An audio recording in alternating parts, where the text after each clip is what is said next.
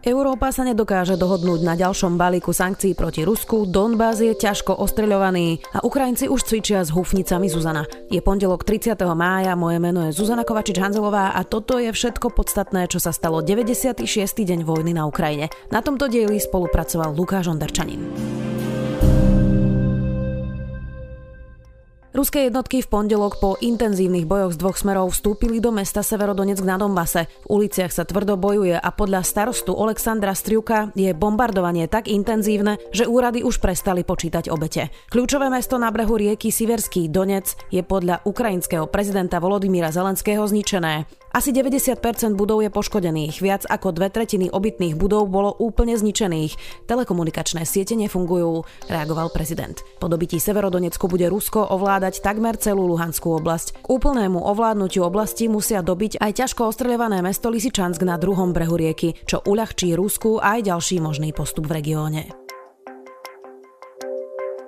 Rusko reaguje na ukrajinskú protiofenzívu smerom na okupované mesto Cherson opätovnou paľbou na Mikolajiv, polmiliónovú metropolu, ktorá je pod kontrolou Ukrajiny. Ruské ostreľovanie obytnej oblasti v Mikolajive poškodilo 21 domov a zranilo jednu osobu. Správa o ostreľovaní oblasti na juhu Ukrajiny prichádza po tom, čo sa cez víkend Ukrajine podarilo pri protiútoku narušiť niektoré pozície Rusov v okupovanej chersonskej oblasti, južne od mesta Krivý Rih. Pri útoku malo byť podľa Ukrajincov zlikvidovaných 63 ruských vojakov a 9 19 kusov nepriateľskej vojenskej techniky.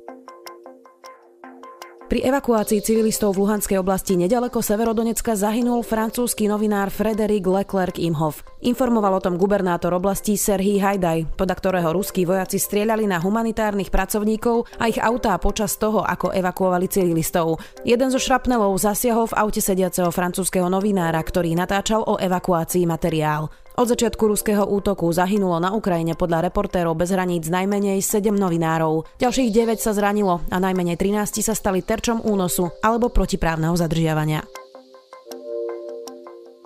Ukrajinskí vojaci už cvičia obsluhu samohybnej hufnice Zuzana 2, ktorá má dostrel 40 km. Polskému portálu Defense24 to potvrdil slovenský minister obrany Jaroslav Nať. Ide o samohybné hufnice s kalibrom 155 mm. Slovensko by malo Ukrajine poskytnúť 8 hufnic tohto typu. O poskytnutí hufnic sa rokuje už od začiatku apríla. O výcviku ukrajinskej armády informovalo slovenské ministerstvo obrany 16.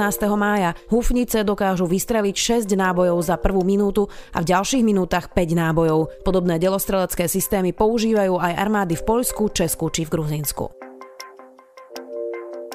Lídry Európskej únie v pondelok diskutovali o sankciách na ruskú ropu. Európska únia dúfala, že sa do konca roka zastaví nákup ruskej ropy a rafinovaných produktov. Nový balík sankcií v poradí už 6. od februárovej invázie Ruska na Ukrajinu si však vyžaduje jednomyselnú podporu všetkých členských štátov, ale Maďarsko a v menšej miere aj Česko a Slovensko boli proti. Maďarsko požaduje nielen výnimku z embarga na 4 roky, ale aj 800 miliónov eur na prestavbu rafinérie či zvýšenie kapacity ropovodu z Chorvátska. Slovensko aj Česko by mali dostať čiastočný odklad na ukončenie ruskej ropy. Aj keď Maďarsko zatiaľ neprejavuje vôľu k kompromisu, nemecký kancelár Olaf Scholz podľa denníka Guardian tvrdí, že Únia sa na embargu dokáže zhodnúť.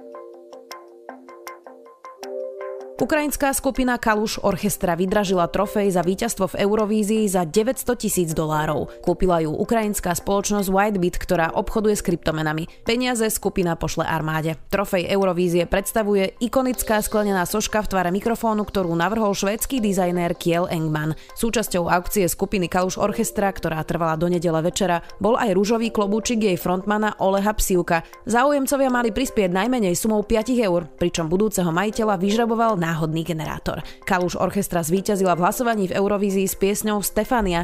Klip k piesni o matkách zverejnili až po skončení súťaže.